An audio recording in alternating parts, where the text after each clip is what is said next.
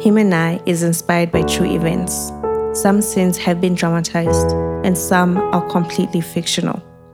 Names and locations have been changed to protect all those involved.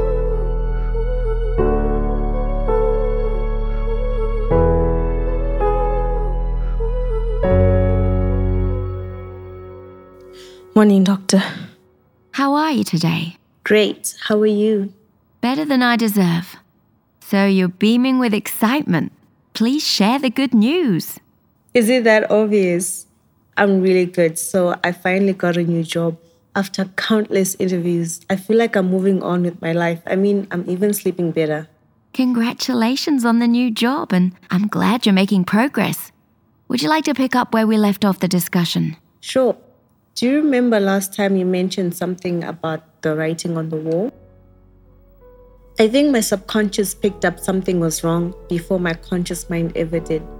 I remember feeling like I was constantly walking on eggshells, so careful to make sure that I don't do anything that would upset him.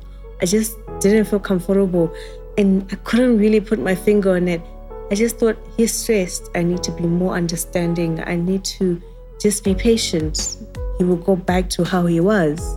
Usually, our instinct is right, hence why we should trust it. It's just that little nagging sense that something is wrong. I think I spent so long not listening to that voice that eventually I just couldn't hear it or it stopped speaking. When things started to change, it was slow. We used to talk about everything. We used to have this great connection. Would say everything. And then next thing you know, he would hardly tell me how his day went. When I asked him to let me in, he'll say there's nothing to say. I could feel him shutting me out. I felt powerless to do anything about it. Then, when he couldn't pay his rent on time, I understood. He's not working. His family's cut him off. They're trying to manipulate him to come back. Okay, I get it. And I tried. And actually, some there was a month or two that he missed the rent, and I would cover it up. But I couldn't do it. I mean, I was a part-time student. I hardly had enough money to spare for living costs and all of that. So I asked him, I can't do this anymore. You need to get your stuff together, whether it means you're going to apologize to your family, whether it means you're going to get a job, even though it's illegal. You can find a restaurant that you can work and get paid under the table, just anything, because I can't do this. I thought I was doing the right thing. Then it turns out that actually, no, I wasn't. He called me an ingrate. I had to go and Google what that meant. He's basically telling me that I was ungrateful, that I liked it when he was paying for everything, and now that he couldn't, I wasn't interested. But I was trying to be the ride or die girl. I was trying to be there for him. I was trying my best. I don't understand how he couldn't see that. The more I thought about it, the more stressed I became. I would sit at the library, look at the same page, reread the same lines, and nothing would come in. I'll literally spend the whole day. And when you ask me what I read, I didn't have a response. I couldn't concentrate. Sounds like you were depressed, and hence you couldn't concentrate. I mean, after a few months, I couldn't take it anymore. I kept asking myself, how did I get here? I had a lot of friends, now I hardly had any. I used to be a Dean's list student, now here I was failing in uni. It seemed as if my life exactly a year ago when I turned 21 and now was so different. I couldn't comprehend how had this happened? What happened to the guy who seemed like he was the right guy, Mr. Perfect, the everything, the answer to my prayers? I kept asking myself, how did I get here? And what do I do now? Not like I wasn't trying to study, I was. I just couldn't get any of it. I was working hard at work. I was trying to make my relationship work doctor. I don't know how else to explain other than I was trying and it seemed as if no matter how much I tried, everything just kept falling apart. Don't get me wrong, throughout this, there were moments when he was sweet and kind and patient, and he would apologize. He'll tell me he was sorry, it was stress, it was something. It was always something. And when the rent discussion came up, it's like, okay, eventually he got something to do, he got a job. And then now we're planning our finances together. But outside of the money that I was contributing to our living costs, it's like he was trying to manage my money as well. Tell me what I could spend on what I could spend it on, or where I could spend it on. Sounds like besides isolating you, he also tried to control your finances and guilt you into taking care of him. Okay, looks like our time's up for today. Here, I want you to take this paper. On it is a circle with various sections. I want you to review it and tick every section on it that applied to your situation. If possible, write down examples of how it applied and we'll discuss it in our next session. Okay, we'll do, Doc. Thank you so much. See you next time. See you soon, Her.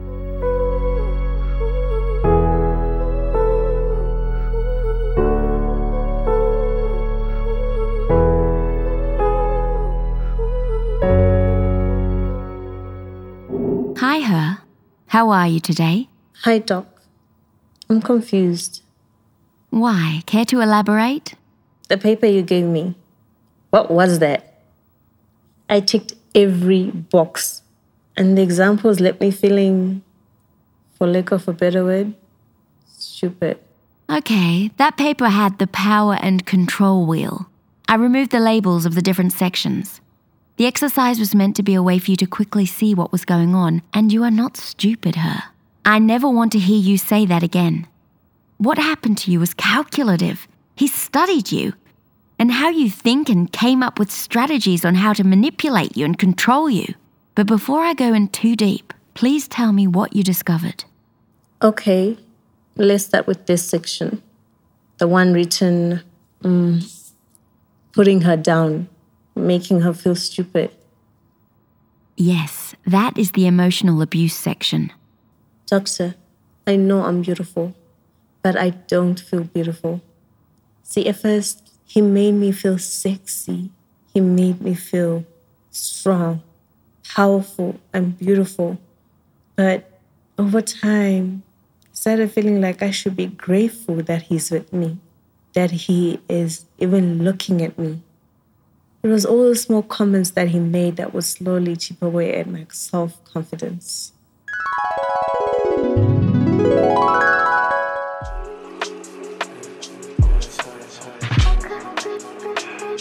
Jeez, what's with that tummy though?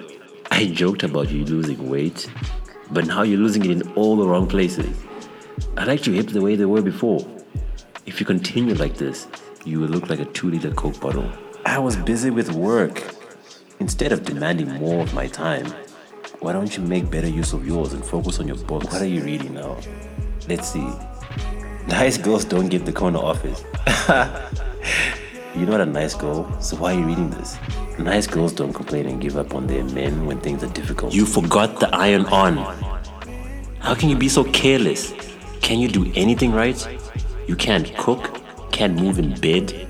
You just lay there and now you can't even switch the damn iron off.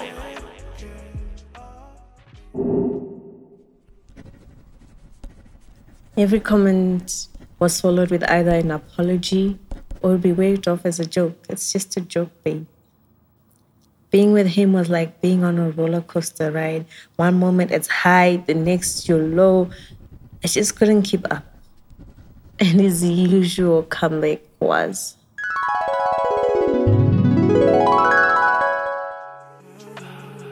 Baby, you know I'm joking. You're perfect for me. I love all your curves, or lack thereof. Little baby, you know you drive me crazy.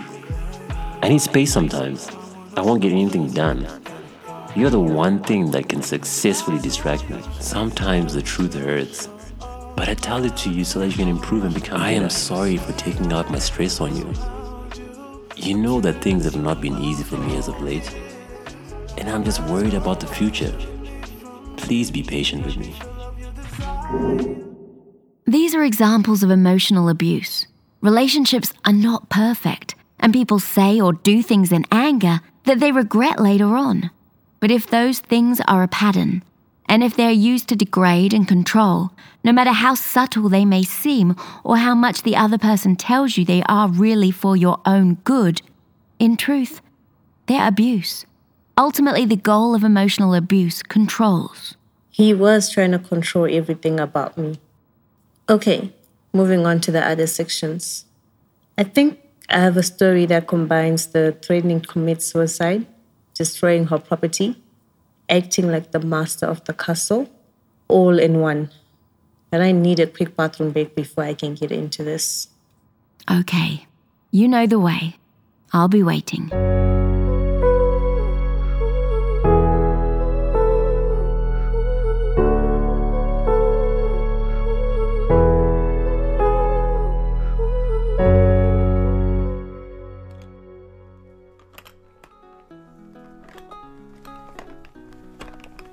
After my shift, I'm going to Melissa's wedding. She called and invited me the other day. I can't miss it. I mean, she's been there for me all this while, and I know we kind of grew apart, but I really want to be there for her and celebrate. Melissa's getting married? Yes, to Jake. They started dating around the same time we did. Remember? Oh, yes. Is that why you're carrying an extra bag?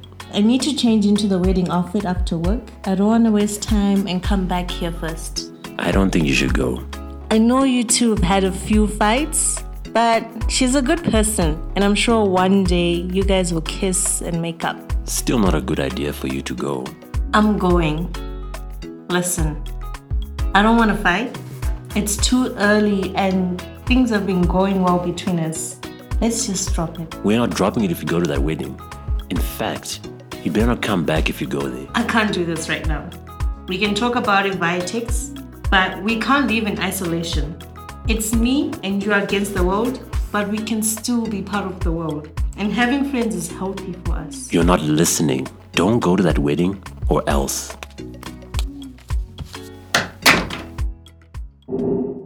I'd already missed so much of my friend's life, including the chance of being on her bridal party. I was not about to miss this wedding for anything. I figured it's either he is going to see things my way eventually, or he's going to give me the silent treatment. What I did not expect was how he reacted when I got back home.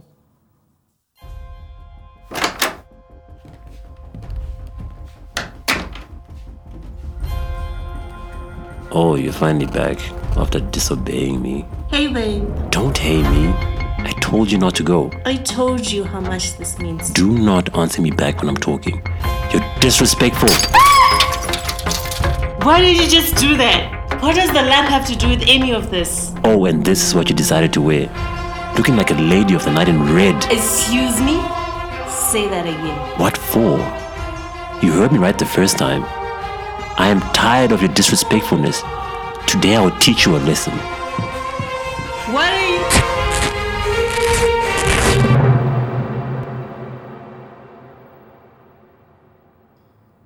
What did he do? He. He tore my dress. He just rushed to me and tore the dress that I was wearing. I was so scared. I'd never seen him like that. I just froze. I thought if I don't move. Because there was this look in his eyes. It was as if his eyes were daring me to move, were daring me to make a sound, and things would escalate. So I just froze. I had never seen him like that before. It's like he was looking at me, but he really wasn't looking at me. What eventually made me move was when our flatmate opened his door. I didn't want him to see me like that. So I ran into the room. And it's not like he could run after me. Your flatmate did nothing? But now they're used to the verbal fights. They never said anything. This was different. This was physical. And yet, they still didn't say anything. What did you do after that? I resolved in my heart that I was going to move out. I was going to leave the residence. I was going to find a new place. And I was never going to meet him again. Sounds easy, but the reality is that it wasn't, right? The next morning, I didn't wait around for any apologies. I called my cousin, the one who was now distant because he didn't want me meeting anyone. He didn't like her. Yeah, anyway. I called her. I asked her if I could come over to her place for a while. She said yes and asked me what was wrong. I explained over the phone She came, picked me up, helped me pack some of my things, and I went over to her place. In the car ride, she told me that she'd been through something similar, that she knew what I was going through and that she could see it. And when I started distancing myself, she kind of suspected it. How did hearing her say that make you feel? I was shocked that she had a similar story. She was the strongest person I knew. I couldn't picture it. I couldn't picture him doing something like that to her. But talking to her helped me with my resolve that I couldn't go back. I mean, I knew that leaving him was the only option I had. I never really thought of him as abusive up until that point. To me, he was just a guy who sometimes had issues, but he was apologetic, he was sweet. That conversation opened my eyes for the first time. The concept was still foreign to you at that stage, and it's perfectly understandable. It usually takes a long time for someone to identify that they're in an abusive relationship because the change from perfect to abusive is also slow.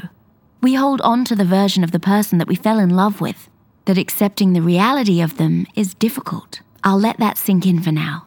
Let us pick up in the next session, because we haven't gotten to the suicide attempt yet. True, there's still that.